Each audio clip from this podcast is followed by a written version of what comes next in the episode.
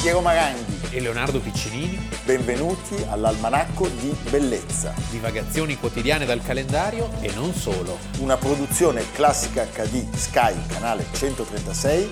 in collaborazione con Intesa San Paolo.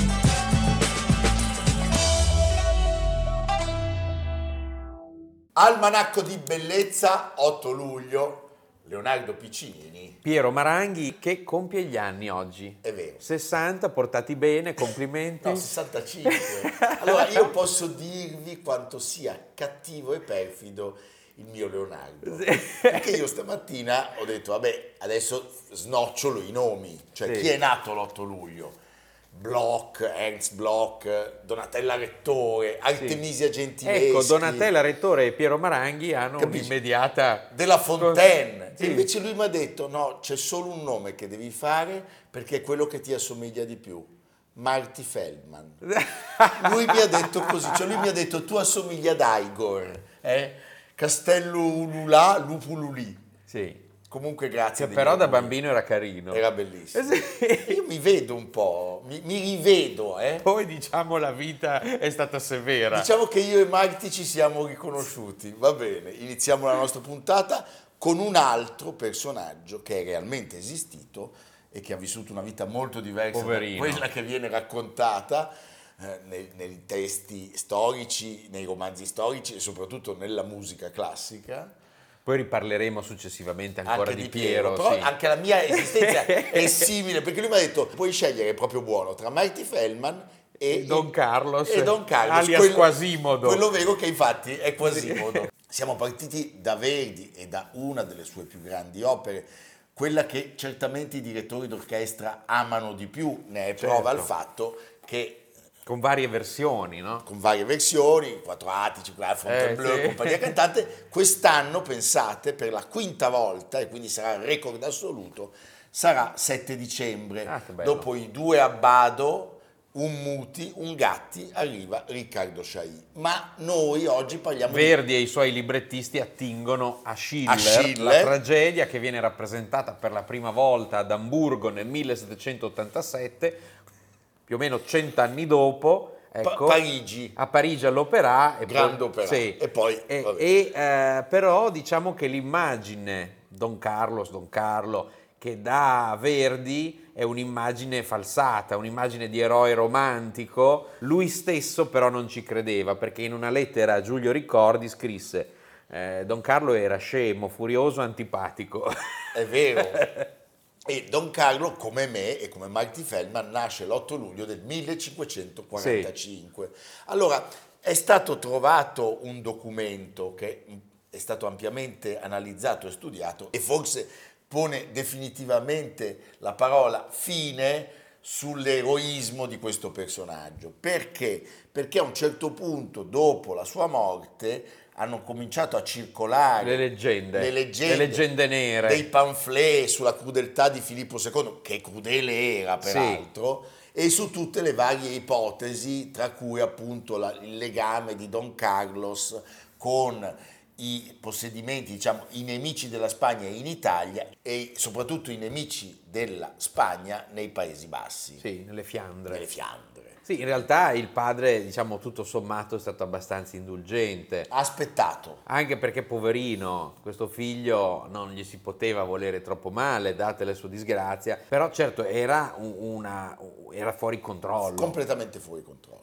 Quindi la verità che noi cerchiamo di, eh, di raccontare eh, è una verità che attinge in parte ad alcuni ritratti, ma anche questi probabilmente offrono un'immagine, sì, di un giovane un po' efebico, eh, alcuni tratti addirittura effeminato, però non, inquietante, però lo Inquietante, sguardo era inquietante. E poi pensiamo comunque che quando andavano a ritrarre il figlio di Filippo II, l'erede al trono, Eh, sai com'è. anche i pittori dovevano fare un po' di cosmesi. Eh, certo. Eh, c'era il Photoshop. eh, Non potevano rappresentarlo come in realtà era. Lui era nato veramente con una serie di malformazioni fisiche e psichiche. La che spalla aveva gibbosa, la spalla gibbosa. una disparità degli arti inferiori, e quindi, poverino, Era era zoppo. claudicante, e, eh, e il petto infossato.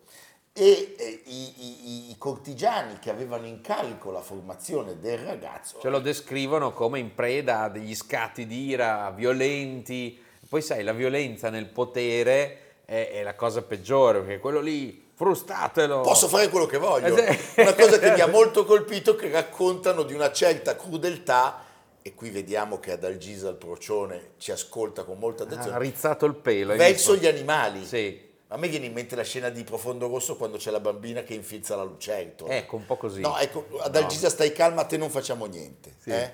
Ad aggravare la situazione contribuisce un incidente che eh, ca- siamo nel 1562, lui ha solo 17 anni, durante gli studi all'Alcalà, eh, Ad Alcalá de Henares. l'università, Sì, eh, lui, cade vola dalle, dalle scale, scale. e- ed è una caduta rovinosissima, è a rischio di vita, si riprende, ma l'intervento è molto duro. È la cosiddetta Trapanazione del cranio. Trapanazione del cranio, poi in quel momento lì... pensa insomma, come la facevano bene. Sì, eh.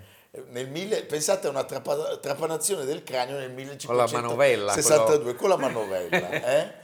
Allora, la Spagna eh, non, non si è giocata l'erede al trono, Ma quasi. tuttavia siamo lì lì, Sì. perché dopo l'incidente lui diventa ancora più cattivo, eh, scatti di ira sempre più frequenti, sono eh, tra l'altro coronati dall'utilizzo molto disinvolto del coltello. Sì, Eh? è un pazzo sostanzialmente. E un giorno a farne le spese è un paggio che viene scaraventato da una finestra e non si capisce il motivo, non c'è una ragione apparente. E poi c'è anche da dire la famiglia, eh, lui, lui era figlio di Maria di Portogallo che era morta poco dopo il parto e, eh, e appunto di Filippo II che come sappiamo era la testa di questo grande impero su cui non tramontava mai il sole. Sappiamo del nonno, anche lì, cioè Carlo V, il nonno di Don Carlos, quello che nell'opera di Verdi forse riappare alla Sì. fine, se lo porta via. In realtà vive fino ai dieci anni di Don Carlos e pare, ahimè, anche qui una tristezza infinita, che Don Carlos lo adorasse, avesse una sorta di idolatria per il nonno.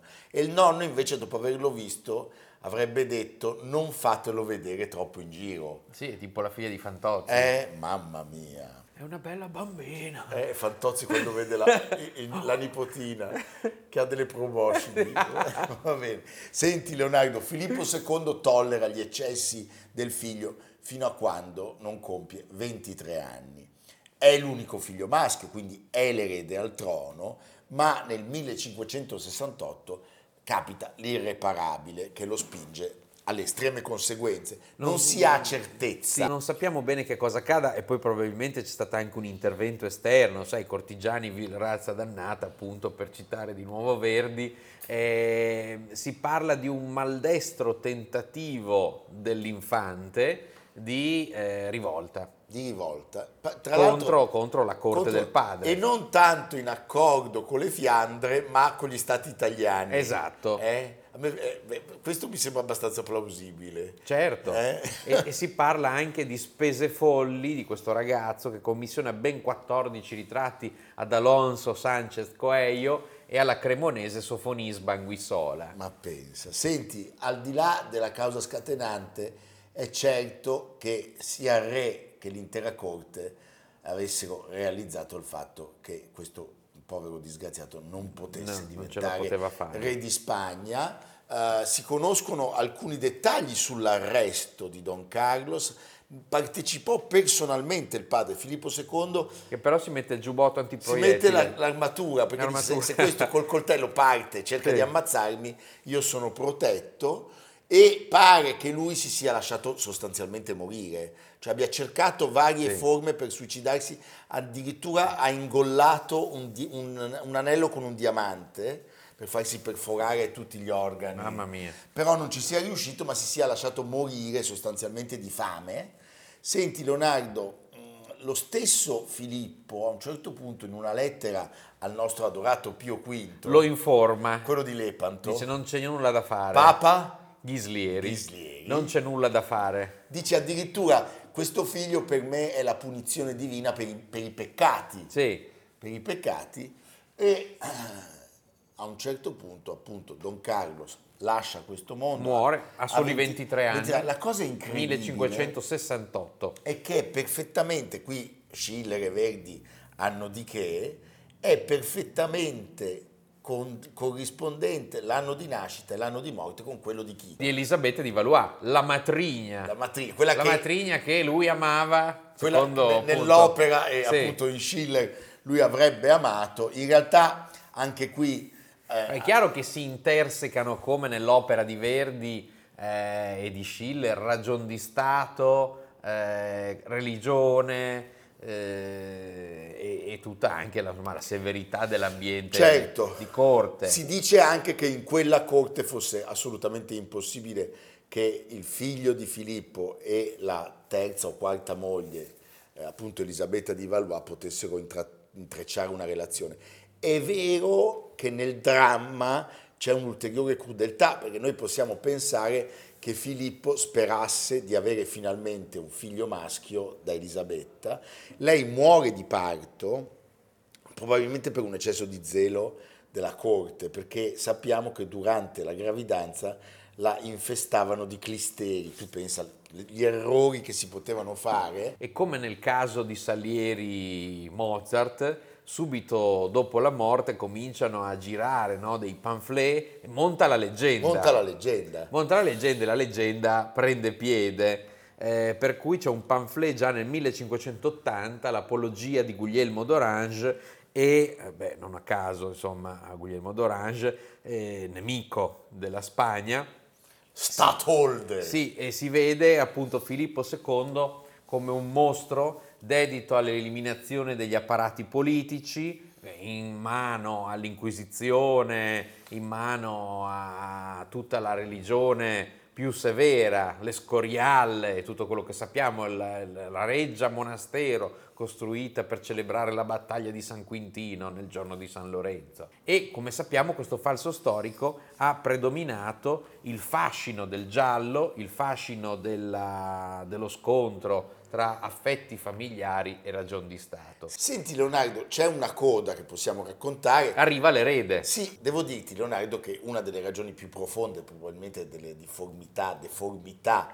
di eh, Ca- Don Carlos erano gli incroci familiari e quindi per porre una, una- una rapida soluzione al problema cosa fa Filippo II quando muore Elisabetta di Valois? Si mette con un altro Asburgo, il cognatismo, perché lui con Anna d'Austria, figlia di Ma- Massimiliano II, imperatore, ottiene finalmente un altro erede maschio che nasce sostanzialmente poi Sì, sì, è una subito storia dopo. che va avanti, noi tra qualche giorno racconteremo poi come va a finire la storia di Spagna con l'ultimo che muore nel 1700, che è un mostro, Mostro. praticamente. Carlo II. Carlo II. Carlo- come eh. sempre mai chiamarli Carli perché finiscono, finiscono i regni. Da Anna d'Austria a Filippo II arriverà il nuovo re di Spagna, appunto Filippo III.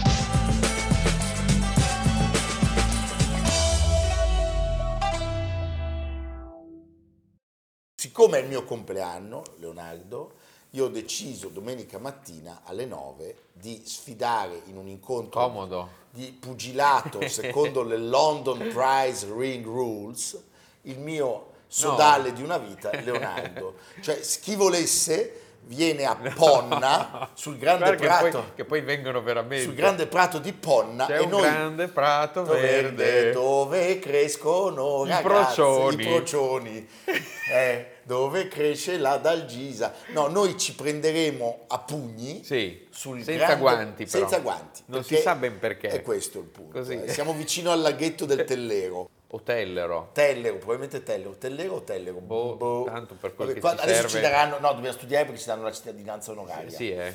L'ultimo incontro Sì. di pugilato a mani nude eh. Siamo nel Mississippi. per il campionato del mondo, appunto combattuto secondo le London Prize Ring Rules, si tiene a Richburg, in Mississippi, l'8 luglio del 1889 tra due contendenti americani, John Sullivan, che era nato a Boston, da, Boston. Boston, da immigrati irlandesi, e Jake Kilrain, al secolo John Joseph Killam, che era nato a Long Island, ed Anche era lui. pure lui figlio di Di irlandesi, Di irlandesi. gli irlandesi, sai, lo Eh, facevano. menavano di- le mani. Eh, così. di prammatica. Era Allora- un incontro clandestino, tra l'altro. Clandestino, nessuno dei due si può definire un ragazzino perché avevano entrambi 40 anni. cioè il clandestino ma 3.000 spettatori Sì, sì, comunque. Eh. una roba seria.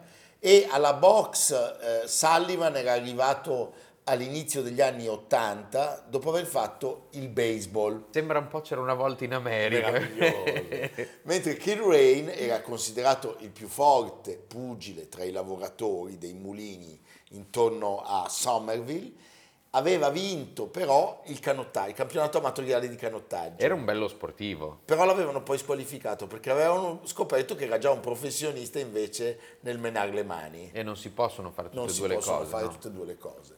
Allora, il titolo di campione del mondo eh, non era scientifico, ma forse non lo è neanche oggi con tutte le corone che ci sono.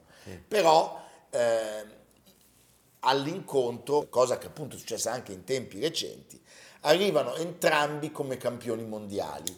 I pesi sono i pesi massimi, quindi siamo alla stazza importante. Kill Rain viene nominato da Richard Fox. Che è l'editore della National Police Gazette dopo il pareggio che è avvenuto in Francia, quindi insomma è una cosa insomma, seria. importante Sì. contro un inglese però Sì. in Francia contro un James inglese Smith. nel 1887 pensate il combattimento tra i due era durato due ore Che e- fatica. e, 30 minuti 106 riprese Che sforzi No, inutili. questa è inaudita violenza inaudita e eh, quando era calata la notte si era stabilito il pareggio perché non c'era l'illuminazione artificiale credo Stop. Sullivan era stato dichiarato campione del mondo due anni prima, l'8 agosto del 1887, a Boston, quando gli era stata offerta una cintura d'oro Tutto incastonata, tempestato di pietre preziose. tempestata di diamanti. Allora, Noi oggi questa cosa l'abbiamo un po' dimenticata, ma all'epoca questo incontro ebbe una copertura mediatica eccezionale. eccezionale. Pensate che i giornali fornirono un'ampissima informazione ai lettori riguardo agli allenamenti dei due contendenti. Mi viene in mente Kinshasa, Sì. il grande Però incontro. mentre Kinshasa si sapeva dove sa- si sarebbe svolto l'incontro, in questo caso tutto era top secret perché, perché, sennò arriva la polizia. Eh sì. Eh? Segreto perché appunto questi combattimenti pugilistici a mani nude erano stati vietati in ben 30 38 stati appunto dalla legge. Allora, nella notte tra il 7 e l'8 luglio vengono messi i pali di delimitazione del ring in un campo, è una sorta di Woodstock. sì. Sì. il campo dove avviene l'incontro apparteneva a un colonnello, Charles Rich, dove siamo? a Richburg appunto. a Richburg, in Mississippi, e tre treni, tre, Sono partiti da New Orleans. perché eh, oltre ai pugili arrivano oltre 2000 spettatori. Il prezzo era un prezzo importante, perché parliamo di 10-15 dollari di allora Alla fine dell'Ottocento. e beh, mica male. Eh. Parliamo delle regole, se proprio si deve. Allora, si combatte a oltranza fino a quando uno dei due pugili 30 non- secondi. non si danno si 30 alza- secondi se uno cioè, non si alza. Ma non i 10, 30. 30. E poi però quando si alza deve, senza aiuto dei secondi, eh, questo disgraziato deve raggiungere eh, il centro del ring dove c'è una croce. Sì. Per Voi sapete dimostrare... che Piero è molto esperto di box sì, sì. e il suo film preferito è Rocky. Sì. Sì. No, è toro scatenato. È Toro È scatenato. toro scatenato. Senti, no, c'è da dire che eh, dimostrando di essere in grado di arrivare al centro del ring sulla croce, uno dimostra di essere ancora vivo sostanzialmente. Sì. perché si poteva veramente morire. Questi incontri arrivano a durare oltre due ore, Sì.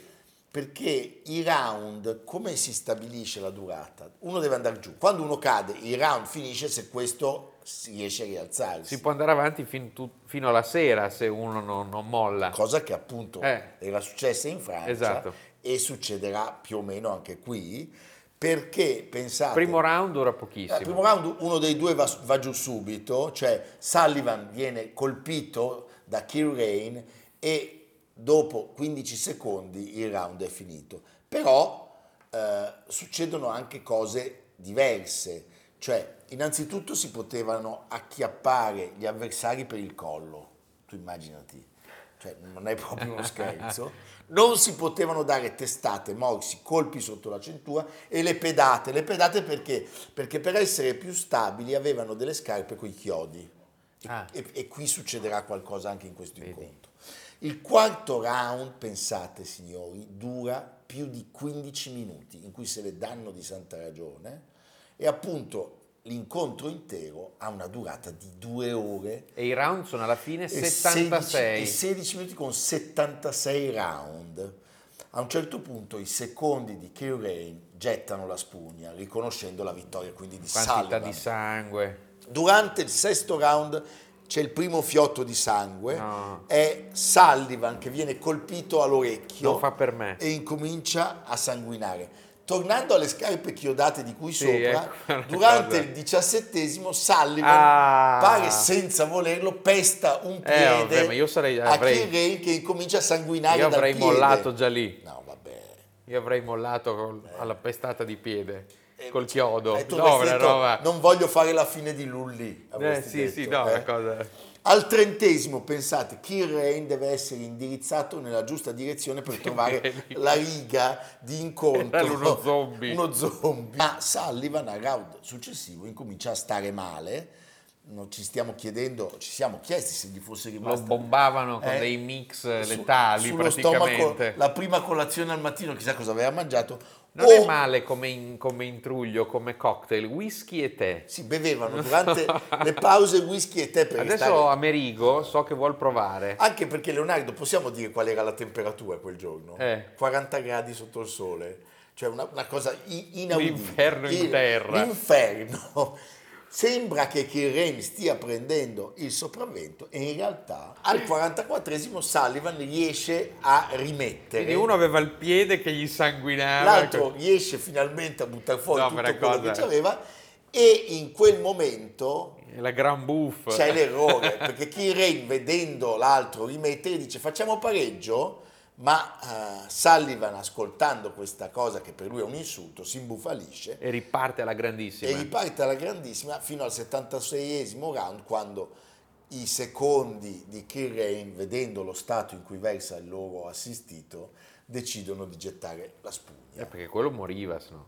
Ah, pensate poi qual è l'esito. Dopo, dopo questo massacro, i due vengono pure arrestati e condannati Certo. per aver partecipato a un combattimento Hanno illegale. fatto bene ad arrestarli. Sullivan se, Sono d'accordo. se la cava, tu sei d'accordo? Con l'arresto, sì. Sullivan se la, se la cava perché paga solo una multa di 500 dollari. Kilrain, che aveva perso, ne paga meno, 200. Però gli danno i servizi sociali. Gli danno due mesi di gabbio, ma poi il colonnello che aveva ospitato Sì. l'incontro dice no vabbè Il lo tengo Cesano io. Boscone. Eh? La corona sarebbe stata rimessa in palio tre anni dopo, cioè tre anni dopo Sullivan avrebbe, avrebbe rifatto un incontro, perché tre anni ci volevano riprendere. Eh sì, da quella suonata bestiale. Ma avrebbe perso il nostro Sullivan contro Jim Corbett che lo sconfigge appunto. A Però- New Orleans. questa volta con le nuove regole. Ecco. Con le nuove regole. Senti, non restò cattivo sangue tra i due, lo sappiamo, perché nel 18, quando muore Sullivan, stroncato dagli eccessi di alcol, Sono contento. e infatti è così che È così. concludiamo. Noi Io- oggi lanciamo l'iniziativa Invita un amico. No, prima di lanciare l'iniziativa invito un amico, siccome ieri mi è capitato di ripassare da Cecina, Sì. io ho dimenticato Che che... il navigatore dice Cecina. sempre. Cecina, certo, che mm, poco meno di dieci giorni fa, alla stazione di Cecina, o Cecina, Cecina, aspettando eh, un'amica che dovevamo accompagnare, sia- siamo, stati, io sono stato, lui si- era rimasto al bar. Io partecipo con affetto. No, lui era al bar, Sì. eh, io invece sono andato sulla banchina Esatto. per prendere le valigie, ma siamo stati salutati da una simpaticissima signora della zona, credo di Cecina, di nome Patrizia, Esatto. che ci ha detto io guardo l'almanacco tutte le sere. E queste sono quelle cose che, Che ci danno un- un- che danno un senso alla vita. Sì, eh, soprattutto alla- Ah. e Piero soprattutto aveva alla- un sorrisone dopo questo Il incontro. famoso sorrisone da procione. Eh sì. Eh? Però l'occhio ha incominciato ad andare come Marty Feldman, ma questa è un'altra storia. Il libro è sempre qui, ci stiamo avvicinando ad agosto, per cui Moglie mia non ti conosco. ma al manacco c'è, c'è del posto, eh? c'è del posto e il nostro Leonardo, oggi giorno del compleanno di Piero, dove ci porta? A Brescia. Grazie Leonardo. Beh, Grazie, volevo proprio andare a Brescia. A Brescia, a Brescia, fino ad agosto, un posto bellissimo, Palazzo Monti, in piazza Brusato, una realtà molto interessante fondata da Edoardo Monti e c'è una mostra collettiva che si intitola Pazzo Palazzo. Beh. Eh, e questa mostra celebra il programma di residenza di Palazzo Monti, la residenza per artisti eh, a cura di Sole Castelbarco Albani, figlia del nostro amico Federico, No. e di Pietro Gatto. Sono sei artisti che vale la pena Ma di che scoprire bello! in questo posto veramente bellissimo a Brescia. Viva Brescia, viva Sole, viva Palazzo Monti. E viva anche Federico, E viva anche Federico, Federico Castelbarco. A parte il suo tifo per la Juve intollerabile, è un carissimo ragazzo, molto simpatico. Federico. Chissà se la figlia tifa anche la Juve. Secondo me sì, perché Sì. siccome lui è imposto. Ah, ok. Sì, sì. Va bene. Lì, lì siamo proprio a malattia. Sole. Va bene. Noi rispondiamo con la statuina della Fiorentina alle nostre spalle. Vi vogliamo molto bene e il mio compleanno volevo sottolineare che Leonardo non mi ha fatto un regalo. 60 portati benissimo. 65. Mandate qualcosa, dai. eh? Io aspetto, aspetto fiducioso. Tanto che quando li mandate a tutti e due li tengo io, per cui No. dai, viva A domani. domani. Almanacco di bellezza a cura di Piero Maranghi e Leonardo Piccini. con Lucia Simioni, Samantha Chiodini, Silvia Corbetta, Jacopo Ghilardotti, Paolo Faroni, Stefano Puppini. Realizzato da Amerigo Daveri, Domenico Catano, Luigi Consolandi, Simone Manganello, Valentino Pupini. Una produzione classica HD, Sky Canale 136, in collaborazione con Intesa San Paolo.